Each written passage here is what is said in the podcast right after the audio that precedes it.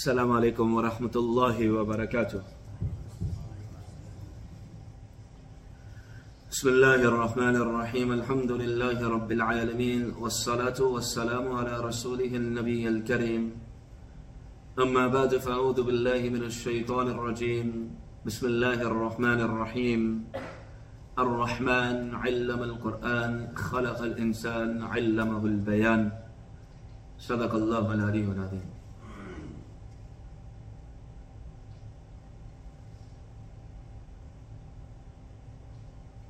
continuing the book of Kitab al Hikam, the book of wisdoms.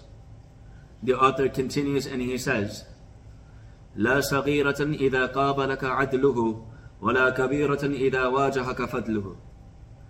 There is no minor sin. There is no minor sin when his justice confronts you, and there is not a major sin when his grace is upon you. Upon after discussing the importance of tawbah and leaving sins in the previous couplets, Ibn Ata'Allah rahimullah is now focusing on how to leave sins. The first step is to forget about this concept of minor and major. Oh, it's a minor sin, it's not a big deal, let it go. Forget about this concept of minor and major. Where did this concept of minor and major come from? The concept of minor and major comes from the hadith of the Prophet wasallam, where the Prophet wasallam said, the major sins are al-kabair al-ishraku billah, wa ukukul walidain, wa nafs, wal yamil al-ghamus. Rawah al-Bukhari. And other hadith where the Prophet wasallam said, min al-kabair, shatm al-rijal, wa shatm al-rajul walidayhi. So the Prophet wasallam actually said the words al-kabair. There are some verses too there are verses of the Quran that highlight people who avoid bigger, who avoid major sins. And Allah subhanahu wa ta'ala will forgive their minor sins by avoiding major sins. الَّذِينَ يَجْتَنِبُونَ كَبَائِرَ الْإِثْمِ وَالْفَوَاحِشِ إِلَّا اللَّمَمْ إِنَّ رَبَّكَ وَاسِعُ الْمَغْفِرَةِ Those who avoid major sins and fawahish, except for the small faults, except for the minor mistakes, Allah subhanahu wa ta'ala is the most forgiving. So the concept of minor and major came from the ahadith of Nabi sallallahu alayhi wasallam. But in reality, so there is a difference between major and minor sins. However, besides the sins clearly mentioned in the Quran and Hadith as major sins, there's a major difference of opinion. What else counts as major and minor? The point of this discussion and grouping of sins into two categories was meant to be academic it was to understand that one is worse than the other. It was not to belittle sins. It was not to belittle, belittle any sin, to say, okay, minors are not big of a deal. It's just a minor sin, let it go. So the purpose was not to say that sin is okay to commit. It's okay to do minor sins, not a big deal. That wasn't the purpose of it. Imam Nawawi rahimullah has mentioned that tawbah is wajib for every sin either minor or major. The only thing about minor sins is that sometimes good deeds can wipe them away even if there is no tawbah. Sometimes some good deeds can wipe away your minor sins even if there is no tawbah. Ibn Ata'Allah rahimullah is clarifying that if you look at who you are disobeying and the punishment, you can potentially get Jahannam, then nothing is minor if you look at who you are disobeying and the punishment you can potentially get, which is Jahannam, then no sin will be considered minor now. And there's difference of opinion too. If you committed a minor sin without thinking it's a big deal, then that can become major. Oh, you thought it was a it's, whatever. I can disobey Allah.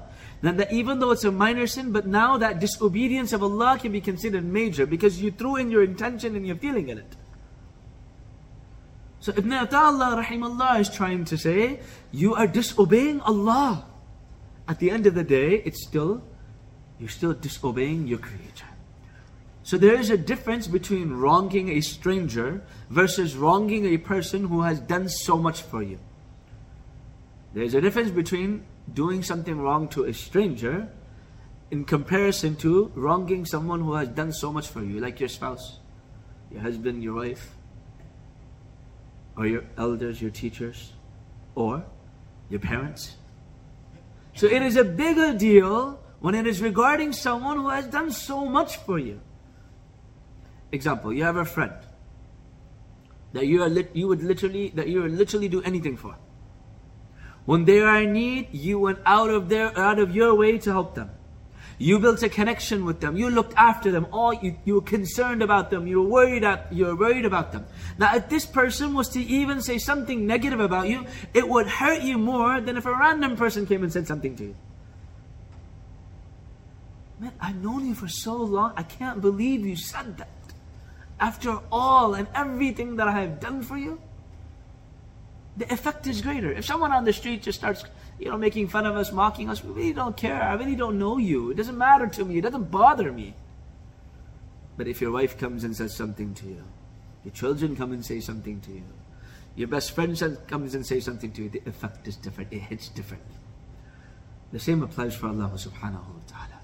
Allah subhanahu wa ta'ala has given us everything. In our minds, every sin should be considered a big deal. In our minds, every sin should be considered a big deal. If the punishment was potentially the death penalty, can we ever even think of committing that crime even if it is minor? If we can fall into Jahannam due to minor sins, how can we treat it as minor? What's the guarantee that Allah will forgive your minor sins? The second part of the couplet is to show us not to get into despair even if we have committed major sins. No matter how big the sin, nothing could be major when compared to the vast mercy of Allah. So Sometimes, and so many people come and talk to me about this too. I've done so much wrong. I've done so much wrong. I've committed the worst of sins. I've committed zina. I've done this. I've done I, I, so much. And people become hopeless. I'll never, I'm never going to be good so I'm just going to live a life of, of, of sin because I'm, I'm going to Jahannam anyways. I'm going to Jahannam anyways, so I'm just going to live a life of sin. And there's a famous hadith. That the Prophet mentioned there was a person who killed 99 men. So he went to someone and he said, Well, Allah forgive me. He said, Allah will never forgive you. You killed 99 people? He killed them too. Became 100. Then he was headed towards, and he asked someone else. Then someone else said, okay, if you go to this area, you go to this land, they have a good environment, go to these people, sit around them, and you will be forgiven. It is said on the way he died. And now the angels are arguing. Some angels are saying, no, he needs to go to Jahannam. The others are saying, no, he needs to go to Jannah. Because he was going in intention to go change his life. So we said, okay, measure the distance from where he departed, is he closer to his departure destin- uh, departure area or is he closer to his destination where he was going? Where was he close to? Some hadiths say some hadiths say that in reality he was closer to the departure. But Allah subhanahu wa ta'ala wanted to forgive him, so He made the land narrower, so it became smaller, and the distance to the place of destination ended up becoming shorter because he was going somewhere to change his life. Another hadith, hadith of a woman who would be involved in prostitution. But Allah subhanahu wa ta'ala forgave her for giving water to a thirsty dog. So we are never supposed to despair. We're never supposed to lose hope. Oh, Allah is never going to forgive me. Yes, if that sin made you feel guilt, that's a sign of Iman. You felt bad about doing something? You felt bad about not praying? Alhamdulillah. You felt bad about committing that sin? Alhamdulillah, Allah has put nadamat and guilt in you. You feel bad about it. So many people commit sins openly, they don't even feel it no more. I had a youngster tell me, mid 20s, he said, I'm so bad, I don't even feel bad committing zina anymore. my I have committed so many sins. I don't Allah, these were his exact words. I don't even feel bad committing zina anymore. That is how black my heart is. So the fact a child or a person or someone feels guilt for the sins that they have committed, it's a sign of iman. Ibn Ata'Allah rahimullah, he continues and he says, وَإِذَا وَقَعَ مِنْكَ ذَنْبٌ فلا يكن سببا ليأسك من حصول الاستقامة مع ربك فقد يكون آخر ذنبا قدر عليك When you commit a sin, do not let it become a reason for you to lose, hope in attaining righteousness in the eyes of Allah. For it is possible that is the last sin that was destined for you. It's possible that that is the last sin that is destined for you. There's a famous scholar by the name of Bishr al-Hafi rahmatullahi alayh. And an old man passed by his house one day because he heard some songs and he heard some women singing. So he knocked on the door. And you know, one of the servants opened the door. So the old man asked the lady, Is the owner of this house a free man or a slave? So the lady said, He's a free man, of course. He said, Okay, that's what I thought. And he left. So Bishr al Hafi, he asked her, Who was that? She said, Oh, some old man. Okay, what did he ask? He asked, Is the owner of this house a free man or a slave? And I told him, You're a free man. So Bishr rahimullah, he ran out and he went after that man. He said, Old man, what did you ask? What did you want? He said, Oh, I was just passing by, I heard some music, I heard some people you know, singing. So I just asked, Is the owner of this house a free man or a slave? That's all I asked. That's it. So why did you ask that? The old man said, I understood that you were a free man because if you were the slave of Allah, you would never disobey Him. Because if you were the slave of Allah, you would never, but you consider yourself a free man, so you feel like you can commit sins. You feel like you can disobey your Creator. He is known as Bishar al Hafi. Al Hafi is someone that is barefoot. And someone asked him, one of his students later on asked him, Why do you why are you called Al Hafi? Why do you never wear shoes? He, he said, Because when Allah changed my life, I wasn't wearing shoes at that time. When Allah changed my life with that old man, I wasn't wearing shoes, so I vowed to never wear shoes again. So it's possible that was the last sin that he committed. He was such a pious saint that people from the four corners of the world would come just to sit in his company. Just to sit in his company, they would come from the four bus. They would just sit with him and they would feel it. Oh man, your presence is amazing. I feel like doing ibadah when I'm with you. The people that we need to be around is when we see them, we remember Allah. So for some reason, people think they need to wait for some major occasion to come and then now we're going to change ourselves. A lot of people say, you know, I'm going to change when I get married. Yeah, right.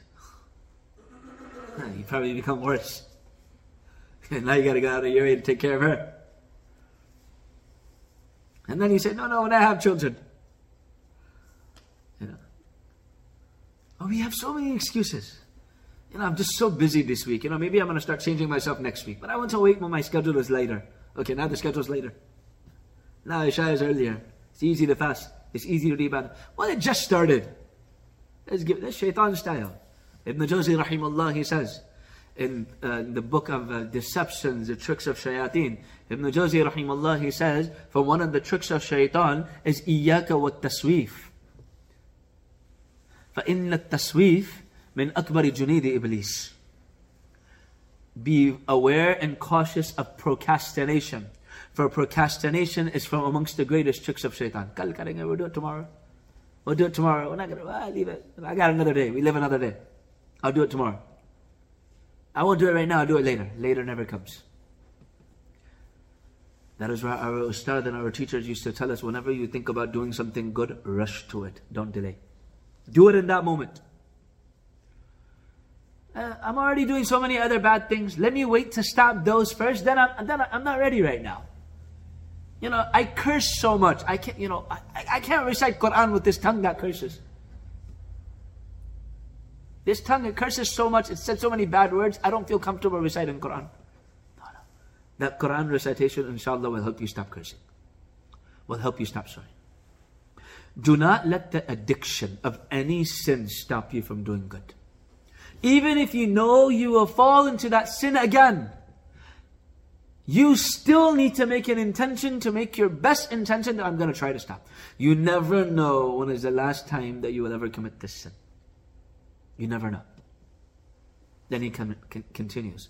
He says, من علامات موت القلب أدم الحزن على ما فاتك من الموافقات وترك الندم على ما فعلته من وجود الزلات زلات زلات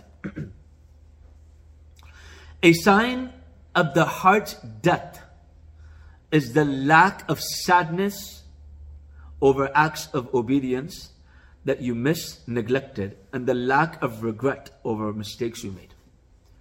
Ibn Atallah, rahimullah, he highlights the reason why it is necessary to do tawbah and take action quickly. If you keep waiting and missing opportunities, the heart dies.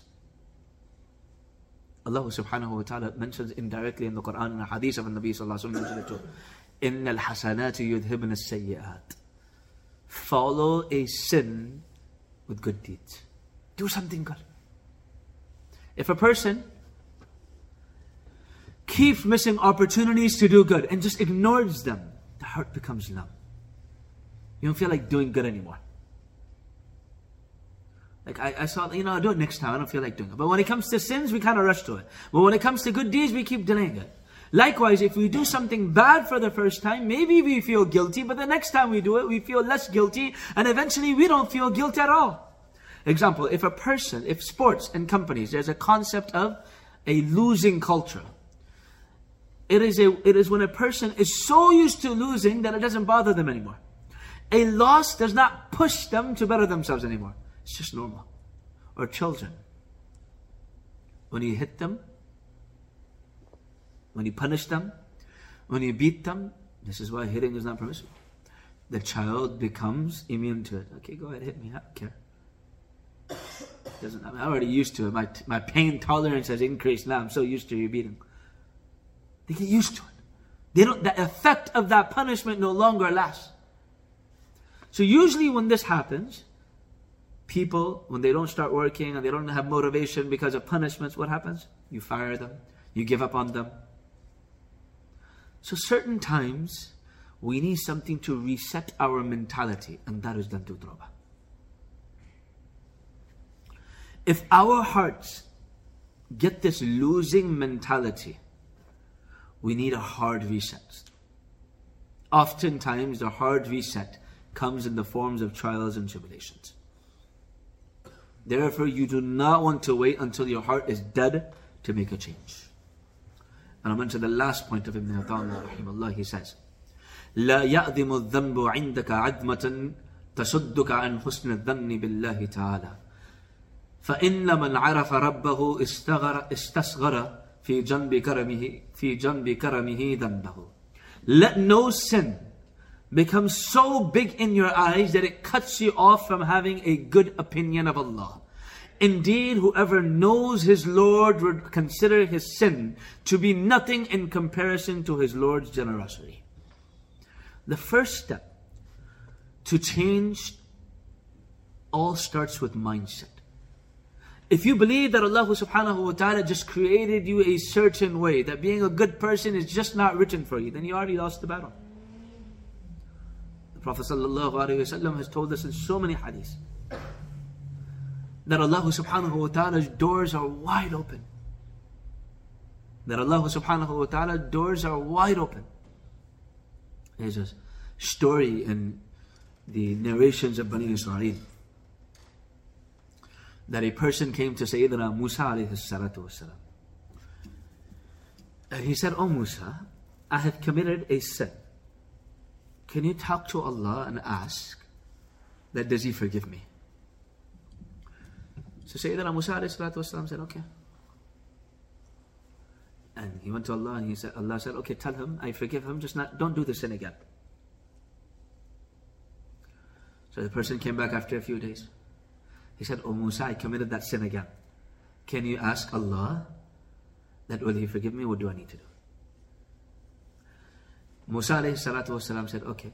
He spoke to Allah. And Allah subhanahu wa ta'ala told him that Allah has forgiven you, but you need to do tawbah and you need to promise you're never going to commit this sin again.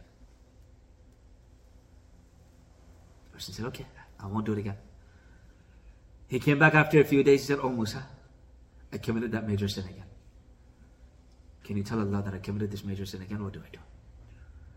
So Musa salatu wasalam went back to Allah subhanahu wa ta'ala and asked Allah subhanahu wa ta'ala that what do you want me to tell him? So Musa salatu wasalam came back and said, Allah is so angry with you, He's not going to forgive you anymore. So this person now has been told that Allah is angry with him. So he runs. And he's in the middle of like the, you can say the desert or wherever he was. And he says, Ya Allah, ma hadihi risalata allati yursila ilayya.